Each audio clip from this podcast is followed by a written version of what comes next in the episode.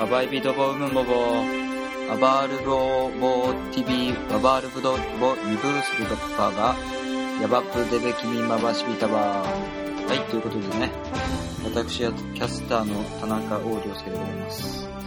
えー、っとちょっとバビー語のね練習も兼ねて最初だけちょっとやりました。けどちょっと結構大変なんですよね。だから普通に話します。今日はですねえっと昨日昨日っていうかまあはい聞いてる人によっては違うと思いますけどあの、E テレで君の水臓を食べたいっていうアニメがやってましたんで、まあ結構皆さん知ってると思いますけど、まあそれについて話したいと思います。まずはですね、そもそもその君の水臓を食べたいと、その僕の立ち位置について話したいと思うんですけど、えっと、まあなんか結構泣ける小説みたいなんで結構話題になってましたよね。なんか前、はい。それで、まあその時は僕はまあそういうジャンルあんまり興味がないというか、あの、ゴリゴリの恋愛小説なんで、で、まあ実写化されますってなって、へーってなってて、で、主題歌が、あの、ミスチルですってなって、おーってなりまして、でも、やっぱミスチルファン的にはですね、あの、苦い記憶がありまして、あの、恋空っていう、まあこれも同じような話だと思いますけど、その携帯小説で、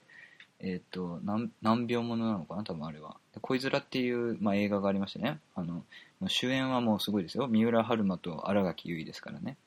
で、まあ僕見てないんで、その何とも言えないんですけど、まあ恋空は、まあ結構な大惨事だったわけですよ。で、主題歌ミスチルで、旅立ちの歌。旅立ちの歌っていう曲自体はいいんですけど、うん、まあそういう苦い思い出もありつつ、なんかまた似たようなあれでね、あの、まあ起用されたなと思ってて、で、ミスチルが、えー、提供したのが、その、脚本読んで書き下ろししたと。まあ小説も読んでると思いますけど、それがあの、ひまわりっていう曲で、もうこれがね、本当に、もうめちゃめちゃいい曲なんで、とりあえずこのひまわりをまず YouTube かなんかで何でもいいんですけど、聞いてもらおうとして、で、しかもその、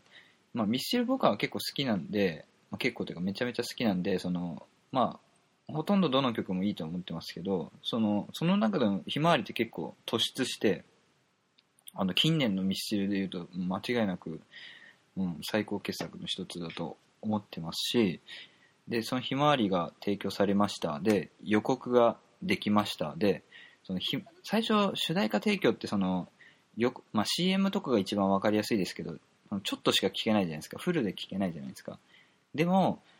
なるべく聞きたいっていうんで、僕予告をその当時、もう毎日見てたんですよ。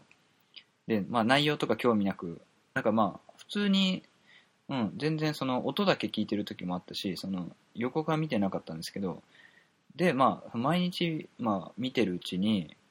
いや、この映画めっちゃ面白いんじゃないのかってなって、しかもなおかつ、その、浜辺美波ちゃんですよね。あの、今をときめく。が、まあ、出てるんですけど、えー、実写版の方ね。はい。で、もう、浜辺美波ちゃんがもう、僕そんな、ここまでめちゃめちゃ、なんていうのかな、まあ、かわ、まあ僕のことを知ってる人はね、まあ大体ほぼ全員に可愛いって言ってますんで、まあそういう人間なんですけど、ここまでその深くね、その突き刺さった可愛い子はいなかったと。で、もう、これはもう、絶対見見終わった後絶対このひまわりが流れたら泣くだろみたいな感じの、もう見る前からもうファン、ファンになっちゃったというか、もうその映画自体に、もちろん浜辺美波ちゃんももうファンになったし、それで、えー、まあ、映画見に行きましたね。はい。今思えば。うん。2回見に行ったかな？うん、2回見に行きましたね、結局。で、まず、その、まあ、僕映画見て、その後小説を、あの、オバナってやつから借りて読んで、えー、で、アニメ見たっていう順番なんですけど、まず、まずその根根本的に共通の話として、まあ、君水の話でね、共通の問題点として、まあ、まず、これ見てて、まあ、誰でもわかると思うんですけど、もう、ヒロインのさくらっているじゃないですか。さくらが、とにかく、その、主人公に対して都合が良すぎる女子じゃないですか。その全肯定というか、で、好きになってくれる女の子のキャラっていう。まあ、いかにも、まあ、アニメっぽい設定ではあるんですけど、まあ、これは、まあ、日本でもよくありますし、あの、アメリカでもですね、えっと、マニック・ピクシー・ドリーム・ガールっていう名前であるらしくてですね、まあ、例えば、まあ、厳密には僕は違うと思いますけど、500日のサマーっていう映画あるじゃないですか。そのサマーとか、あとはですね、うん、あの頃ペニー・レイントとか、まあ、いろいろ、まあ、簡単に言えばですね、えっと、これはアメリヤング・アダルト・ USA っていう本の引用ですけど、えー、マニック・ピクシー・ドリーム・ガールとはですね、えっと、映画批評家のネイサン・ラビンが作り出した用語で文化系が文化系男子が好きな音楽や映画小説などに通じていて同時にフェミニンで気まぐれな魅力があり内気な主人公を外の世界に連れ出してくれる積極性のある不思議女子のキャラクターのことだ。要するに自信がない文化系の男子にとって都合のいい究極のガールフレンドであるでもそのままそのままのことですよね。だからなんか僕単純にその、まあ、全部共通して見ててこん、こんな都合のいいね、話、話を、だからその時点であんまり乗れてないし、まあこれはアニメ版でも映画でもそうでしたけど、まあ結構前半は2人がまあイチャつくというか、旅行しに行ったりとかね、まあいろいろするんですけど、もうその場面とかもほとんどもう死んだような顔で見てますね。はい。もう、ズーンという感じの、はい。っていうのがまあまず、まあスト、根本的なストーリーの第一前提ですかね。はい。で、まあそういう都合の良すぎるキャラクターを、まあ、どう描くかなんですけど、で、実写版は、あの、まあこれは結構僕自信、自信ある表というかあれなんですけど、こんだけ都合、主人公にとって都合良すぎる女子ってまあ言ったらファンタジーなわけじゃないですか。なんかそれを表すために、そのヒロインのさくら、まあ浜辺美波ちゃんですけど、ヒロインのさくらがまるでその天使のように描かれていて、えー、実写はネットフリックスにあるんで、あの気になる方はその部分だけ見ていただきたいんですけど、その2人が交流を始めるきっかけとなるのが、えっと、共病文庫って呼ばれる、えー、文庫本を、文庫本っていうかまあ日記かな？うん。を、えっと、桜が書いてて、それを病院で主人公が見つけるっていう描写なんですけど、これね、まあ小説はちょっと忘れちゃったけど、アニメ版だと結構割とそこはちゃんと描写してましたね。そのなんか病院の椅子の上に本が置いてあって、そこを子供が通った時に本が落ちるっていう、なんか、まあ、ちゃんと理屈というかね、うん、をつけて、えー、描かれてましたけど、実写版はどうなってるかっていうと、これはなんかデスノートを思い浮かべてほしいんですけど、デスノートみたいな感じで急にバッと落ちるんですよ。落ちるカットが始まって、それに主人公が気づくっていう流れになってまして、で、まあ、それを踏まえてみるとですね、まあ、デスノートって言い方はあれなんですけど、その結局、その、映画の中における天使の役割っていうのはですね、その主人公に、その、生きる目的とかそういう、まあ、さっきのやつで言えば、内から外に出してくれる役割みたいなのを、まあ、担う存在なんですけど、なんか実写版の君水は、まあ、都合はいいんですけど、その、主人公にとっての、まあ、天使、天使の役割をしているなっていうふうに考えれば、まあ、な、なるほどなというか、なんかまあそういうふうに考えたんだろうなと思いますね。はい。で、一方アニメ版はどうなってたかっていうと、まあこれはただ、ね、ただイチャイチャしてただけなんですけど、まあ実写版とアニメ版の違いが、一番の違いは、えっ、ー、と、実写版は、あの、アラサーになった主人公が、まあこれが小栗旬が演じてるんですけど、えー、昔を振り返るみたいな構成になってて、まあ、これは原作にない設定なんですよね。まあ、だからなんかセカチュっぽさを狙ったっ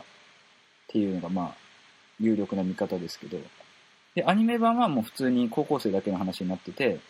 で、やっぱね、まあ、アニメの性質っていうのもあるかもしれないんですけど、その、やっぱ大人のやつを描かなくても、まあ、ちょっと、なんか、懐かしい感じもするし、なんか時代設定も、なんかガラケー使ってたんで、なんかちょっとちょい前ぐらいの感じなんですよね。はい。それで、なおかつ、アニメ版だと、その、さっき今ノスタルジーもちょっと感じるって言ったんですけど、だから逆に、その、ちょっと感じるぐらいでそこまでなんか、もうなんかノスタルジー全開の映画ってちょっと見てて、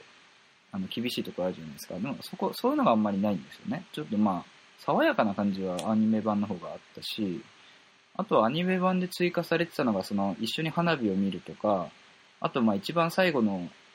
あの、教病文庫に書かれてた時の、まあ映像が、一応星の王子様をモチーフにしてる映像だったんですけど、まああの辺はまあ、はいはいはいっていう感じでしたね。でも、うんとね、アニメ版は、その、その、桜と主人公の、まあ、君、うん、君というか、なんだっけ、あいつの名前、春樹ですよね。はい。主人公とそのヒロインの関係性は、なんか、これは、この関係性はその恋愛でも友情でもないよね、みたいな。なんとも言えない関係だよね、みたいな。まあそこは二人だけの世界っていう感じなんですけど、いやいやいやいやと。アニメ版見てるともう完全に、完全に恋人同士にしか見えないっていうところはちょっと思いましたけどね。映画だとね、うん、まあ完全に恋人同士なんだけど、そこま、アニメ版ほどではなかったかな。うん。あとアニメ版はね、やっぱり、もう、アニメ、アニメにしちゃうとやっぱ、もうアニメっぽい話だなとは思いましたけどね。はい。まあ全然、うん、なんか、まあどっちが好きかっていうと、僕は浜辺美波ちゃんが好きだから、まあ実写版に軍配が上がるかもしれないんですけど、アニメ版もアニメ版で、まあ、うん、はいはいはいという感じでしたかね。はい。で、君水を見るといつも連想するのが、あの、アメリカの映画で、えっと、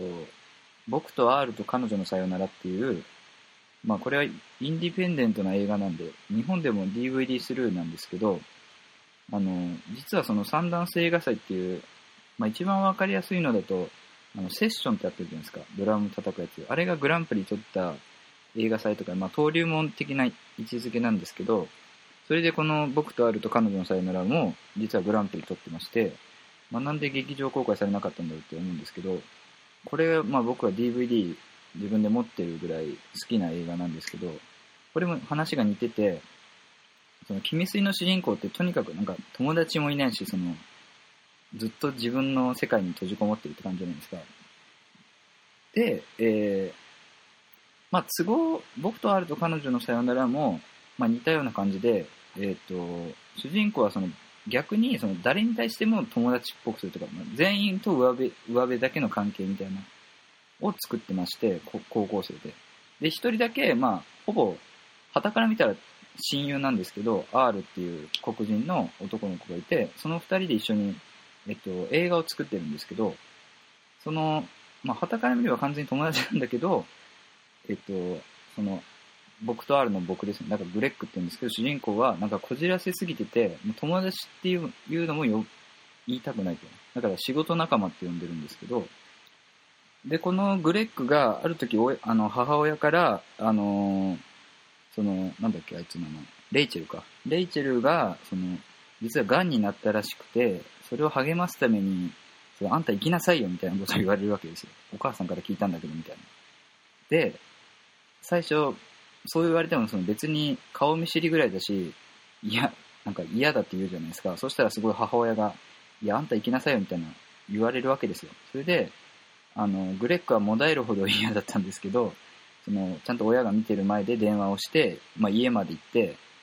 で、家まで行くのはいいんですけど、なんか向こうも、その、やっぱ親だけのは、親はすごい歓迎してくれるというか、すごいハグとかしてくるんですけど、あの、レイチェルは、あの、いや、なんで来たの？みたいな。で、親に言われてきましたみたいな、ちゃんとグレッグも正直に言うんですけど、いや、まあ、そういうの本当別に大丈夫だからいいよ、帰帰っていいよ、みたいな言うんですよ。だから最初それぐらいの関係性で始まってて、でね、こっちは、まあ、確かに恋愛ももちろんありそうなんだけど、やっぱ、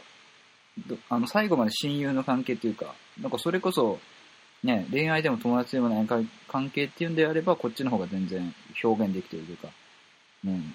で僕とあると彼女のさよなら、本当にめちゃめちゃいい映画なんで、はい。もし僕の知り合いがいればですね、僕からぜひ借りてみてください。まあ、あとは、ツタヤとかにもレンタルされてると思いますね。はい。ということで、まあ、軽く僕とあると彼女のさよならも紹介しましたけど、はい。まあ、君水はね、うん、まあ、まあ面白かったと思います。はい。ということで、